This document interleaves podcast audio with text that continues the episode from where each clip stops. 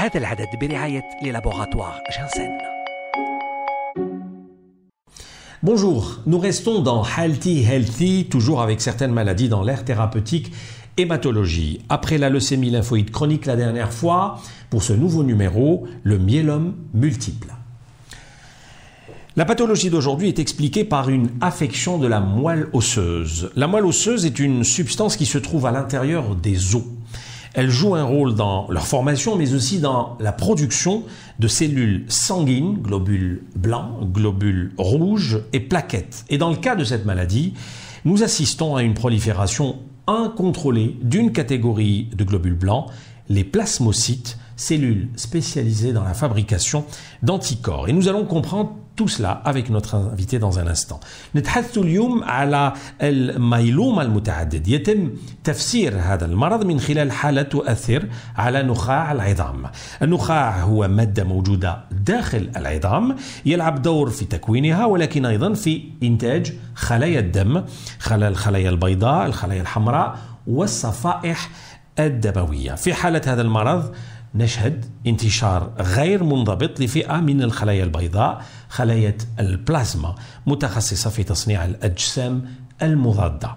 Une maladie rare, la deuxième hémopathie la plus répandue après les lymphomes, 1% de l'ensemble des cancers, l'incidence de 4 à 7 nouveaux cas par 100 000 habitants par an, l'incidence s'accroît avec l'âge, enfin à noter une discrète بريدومينونس ماسكولين هذا يمثل واحد بالمئة من جميع أنواع السرطان. حدوث آه، ربع إلى سبع حالات جديدة لكل مئة ألف نسمة في السنة. يزداد معدل الإصابة مع تقدم العمر. وأخيرا المزيد من الحالات عند الرجال. Bienvenue à vous, bienvenue à vous qui nous suivez régulièrement sur les plateformes de diffusion. Nous consacrerons bien sûr les dernières minutes à vos questions. Healthy Healthy, c'est maintenant.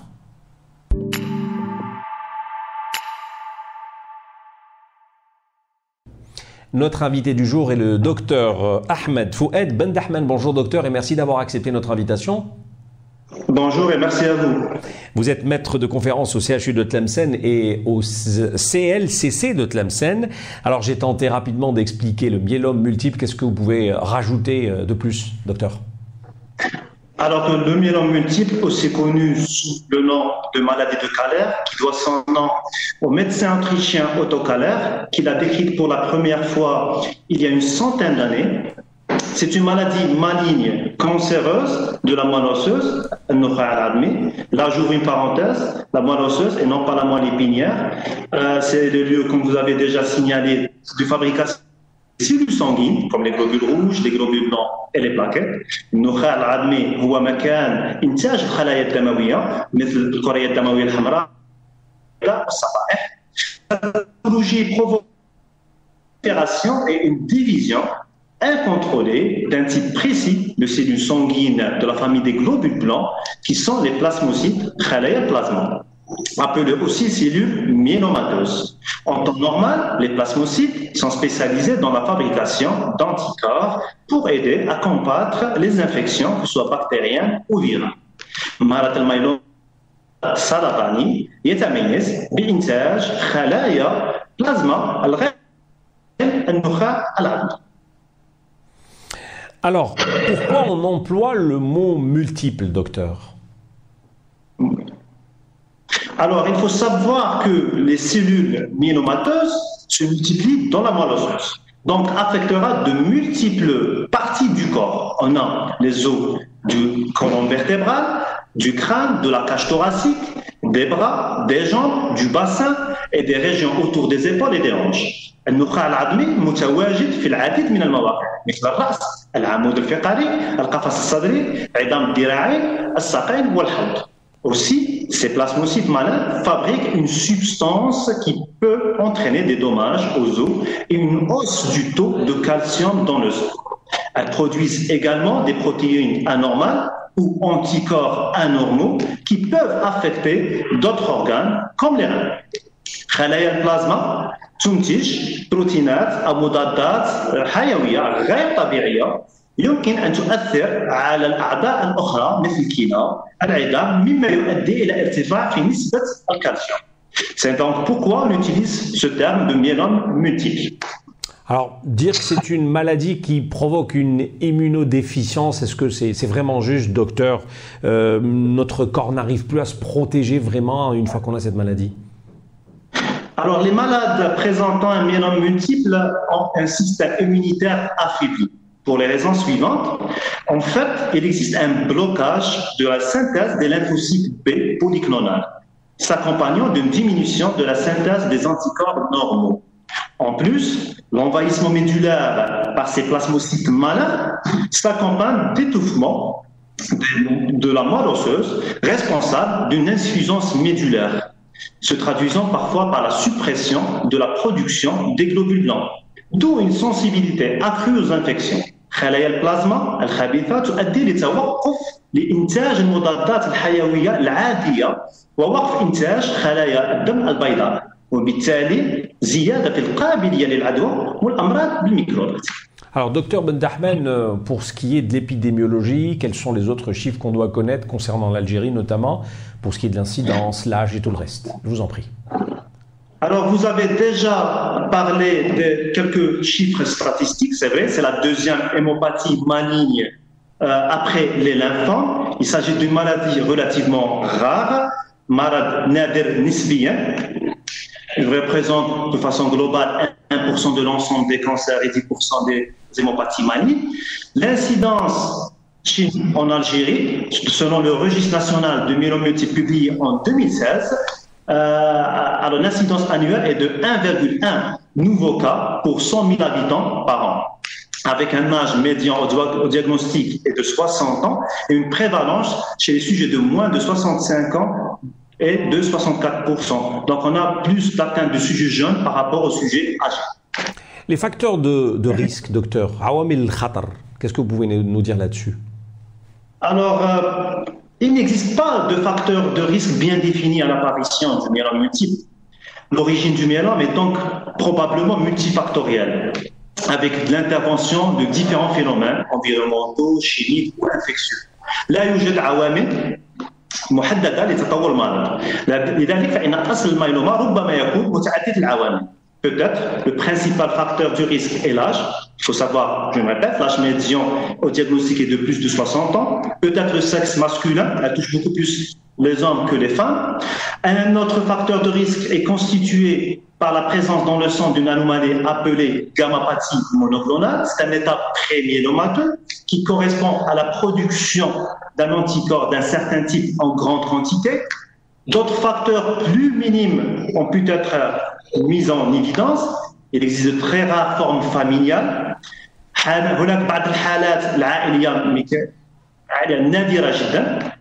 L'exposition à des radiations ionisantes D'accord. Et avec cette maladie, est-ce que d'autres pathologies peuvent éventuellement apparaître euh, et qui peuvent la provoquer par la suite? Le myélome multiple, alors le myélome multiple peut être précédé, peut-être, c'est pas à 100%, peut être précédé, comme déjà signalé, il y a un moment, par un état pré-myélomateux. Hmm. qu'on appelle les gammapathies monoclonales de signification indéterminée, GMSI, ou INGUS pour l'acronyme en anglais. C'est un état purement biologique, hmm. c'est-à-dire il n'y a rien sur le plan clinique et sans présence, bien sûr, des plasmocytes malins médulaires, là où jouent des khalaya plasma. Deuxième état, c'est l'état indolent que l'on appelle myélome asymptomatique ou latent, Toujours, il n'y a rien sur le plan clinique, mais là, on peut trouver une plasmocytose euh, médulaire. Très bien. Les signes avant-coureurs, c'est une question qui revient systématiquement lorsqu'on souhaite présenter une maladie. Euh. Alors, les circonstances de découverte du myélome sont généralement liées à son degré d'évolution. Mhm. Euh, lorsque la maladie n'engendre pas de signes cliniques, sa découverte est souvent fortuite. Le myélome est alors suspecté au cours d'un bilan de santé de routine, d'un bilan ou un examen sanguin ou d'imagerie, la radiographie par exemple. في البدايه غالبا ما يكون اكتشاف اثناء الفحص الصحي او الفحوصات الدمويه او التصوير بالاشعه. Maintenant, lorsque le myélome a évolué, il peut provoquer des signes cliniques et biologiques qui font suspecter sa présence et sont donc là le point de départ d'un bilan de diagnostic. Il peut notamment s'agir d'une anémie, une hypercalcémie, calcium, une insuffisance rénale, d'une atteinte osseuse ou encore des infections à répétition, surtout des infections pulmonaires ou ORL. Maintenant, pour poser le diagnostic d'un myélome, il repose généralement sur, on va dire, une triade. Primo, il faut confirmer la présence des plasmocytes cancéreux dans la moelle osseuse. Par quoi Par une ponction ou une biopsie médulaire. لتشخيص المرض يجب ثلاثيه الحاجه الاولى خلايا البلازما داخل النخاع العظمي Deuxièmement, il faut déterminer s'il y a la présence de cette protéine appelée entre guillemets monoclonale ou l'anticorps anormal par un examen biologique qui est l'électrophorèse des protéines sériques ou urinaires et l'immunofixation. ثانيا يجب علينا تحديد اذا كان هناك وجود مضادات حيويه غير عاديه بالالكتروفوريز ou l'immunofixation. Troisièmement, il faut déterminer si le myélome a causé des dommages au niveau des organes, par exemple une atteinte rénale, une augmentation du calcium, une atteinte osseuse à la radiologie. ثالثا يفو تحديد هل المرض تسبب في تلف بعض الاعضاء مثل الكلى او تلف العظام عند التصوير بالاشعه Très bien, docteur. Si vous voulez bien, euh, la prise en charge, on parle de maladies incurables, on parle aussi de rechute systématique, inévitable. Alors, expliquez-nous, et qu'en est-il au juste des traitements qui existent aujourd'hui? Alors, dans la plupart des cas, le myélome est une maladie qui tend à devenir chronique. Malade myéloma ou malade mouzmine, avec la succession de plusieurs phases de rémission et de rechute. En fait, les rechutes surviennent généralement après des périodes de rémission dont la durée est variable. La maladie peut le plus souvent être traitée plusieurs fois. On parle d'un traitement de deuxième, troisième, quatrième ligne, etc. Dans ce cas, d'autres traitements sont possibles grâce à l'introduction de nouveaux médicaments. Il faut savoir aussi que certaines thérapies sont en cours d'élaboration et d'autres approches font actuellement l'objet d'essais cliniques. حاليا يتم تطوير بعض العلاجات في يخص مرض الميلوما. Il faut savoir aussi que les formes asymptomatiques euh, ou indolente, indolente nécessite seulement, seulement une surveillance rigoureuse, clinique et biologique, car il y a un risque de passage vers les formes symptomatiques. Pour les formes symptomatiques, on doit avant tout classer afin de savoir l'agressivité de la maladie. Aussi, durant la phase thérapeutique, il y, a, il y a un suivi à la recherche des effets indésirables liés au traitement et une évaluation de la réponse au traitement. La prise en charge thérapeutique est scindée en deux volets. Le premier volet, c'est le traitement symptomatique qui vise à atténuer les signes cliniques et améliorer la qualité de vie. Je vous donne des exemples. Mhm. S'il y a des douleurs, on utilise des antalgiques. S'il est anémique, on, soit on transfuse, soit on donne des inducteurs d'hémoglobine. Le deuxième volet comprend le traitement de fond. C'est quoi le traitement de fond En l'occurrence, la chimiothérapie conventionnelle, la thérapie ciblée sur les nouvelles molécules et la grève des cellules souches hématopoïétiques. Notre stratégie est la suivante. Chez les patients âgés de moins de 65 ans et qui ont moins de tard, moins de comorbidité, ces malades sont supposés supporter un traitement intensif ou on les appelle éligibles à la greffe. Le schéma thérapeutique comprend d'abord une réduction de ces plasmocytes malins par une chimiothérapie dite d'induction. En général, on utilise trois drogues, suivie d'une intensification avec une chimiothérapie dite de haute dose. On utilise le méfalan haute dose. bien sûr, suivi d'un, euh, de l'autographe de cellules souches hématopoïétiques.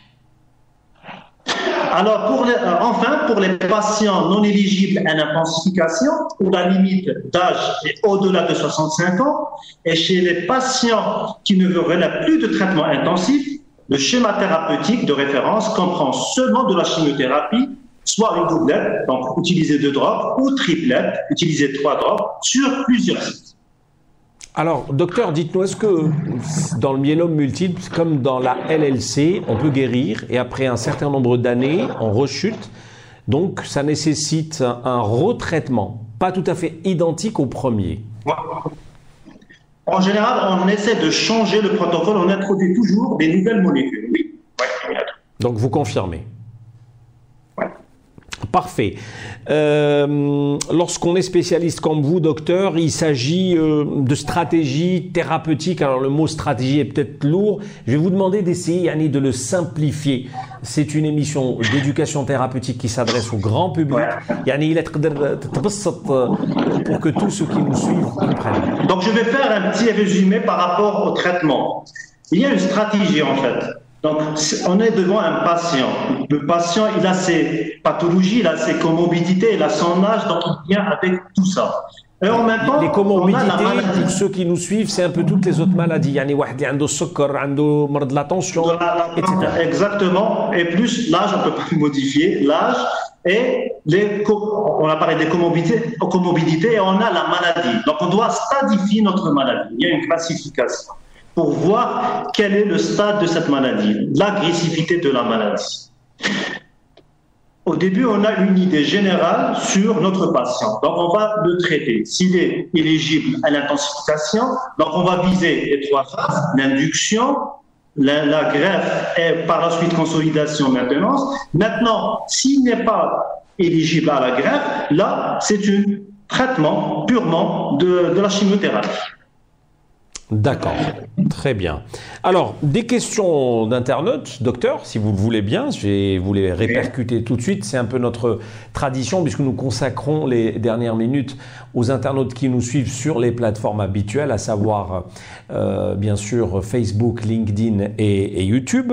D'abord, le myélome multiple est-il contagieux, Yanni? Est-ce qu'il y a des alors, pas du tout. Aucune hémopathie maligne n'est contagieuse. Par contre, lors de l'hospitalisation de ces malades, on préconise toujours l'isolement et ceci pour éviter les risques de contamination par des microbes, vu le statut immunitaire très fragile. Très bien. Cette maladie est-elle héréditaire? Le myélome multiple n'est pas une maladie héréditaire, malgré le fait qu'il y a des anomalies chromosomiques sur l'ADN. Ces anomalies chromosomiques touchent seulement les cellules plasmocytaires malignes, donc pas de risque de transmission génétique. Là, a D'accord. Alors une question un peu dans le même sillage, un autre internaute la pose. Les antécédents familiaux, comment doit-on les considérer?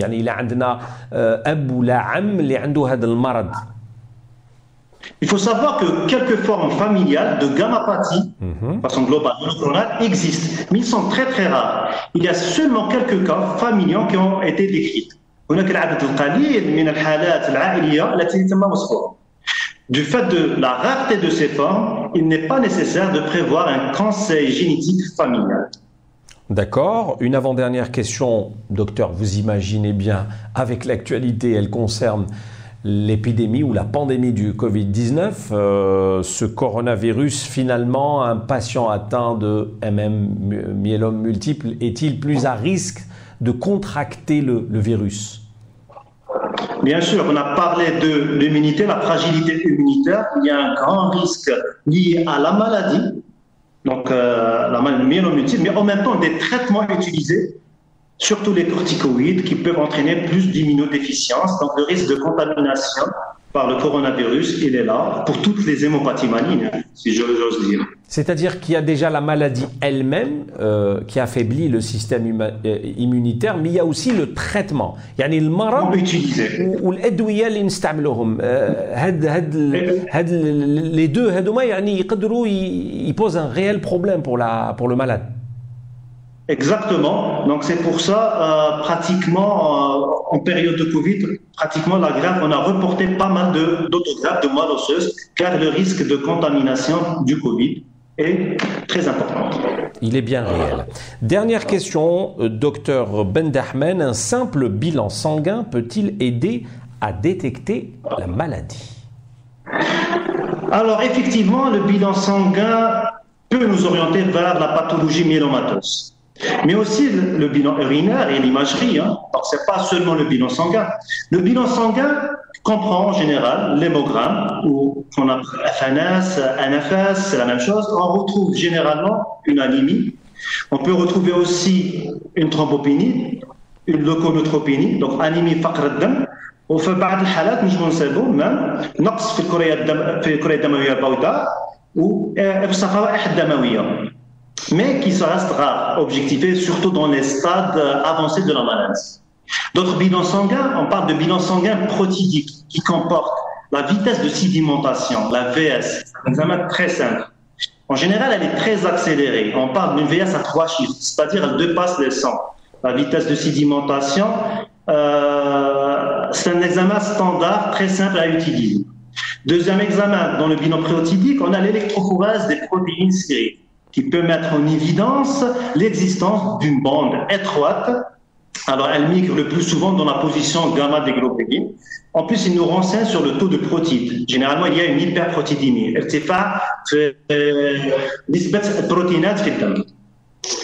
Toujours dans le bilan protidique, on a une immunofixation qui permet de confirmer la bande étroite détectée dans l'électrophorèse et d'identifier l'anticorps. Quel type d'anticorps existe chez ce patient. D'autres bilans, on a le bilan phosphocalcique qui nous renseigne sur le taux de calcium, le calcium fitam, bilan rénal, euh, En plus de tout ça, le bilan urinaire à la recherche des protéines dans les urines, le protéinate et un bilan radiologique standard, à savoir la radiographie du crâne, du bassin, du rachis, du thorax, à la recherche des images de destruction osseuse. Parfois même, on a des fractures pathologiques.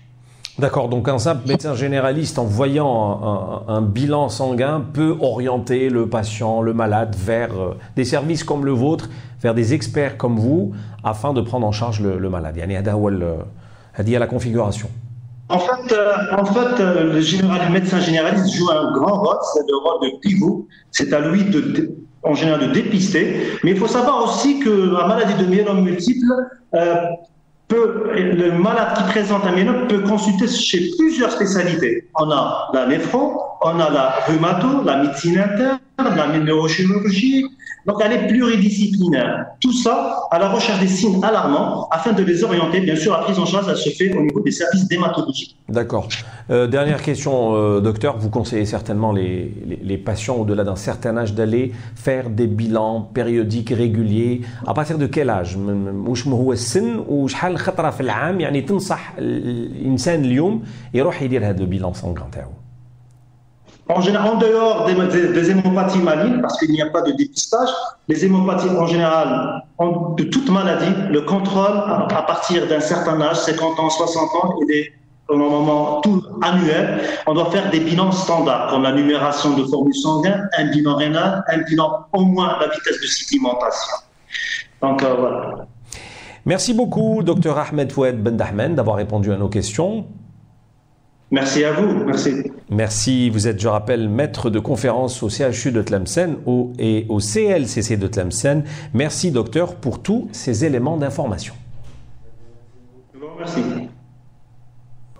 Et c'est toujours un plaisir de vous servir. Nous venons de nous intéresser au myélome multiple. Juste avant, c'était la la LLC, tout comme les Mickey, les neurosciences, la rhumato, autant de thèmes, autant d'aires thérapeutiques qui intéressent aujourd'hui le, le grand public. Je vous dis à très bientôt. Merci.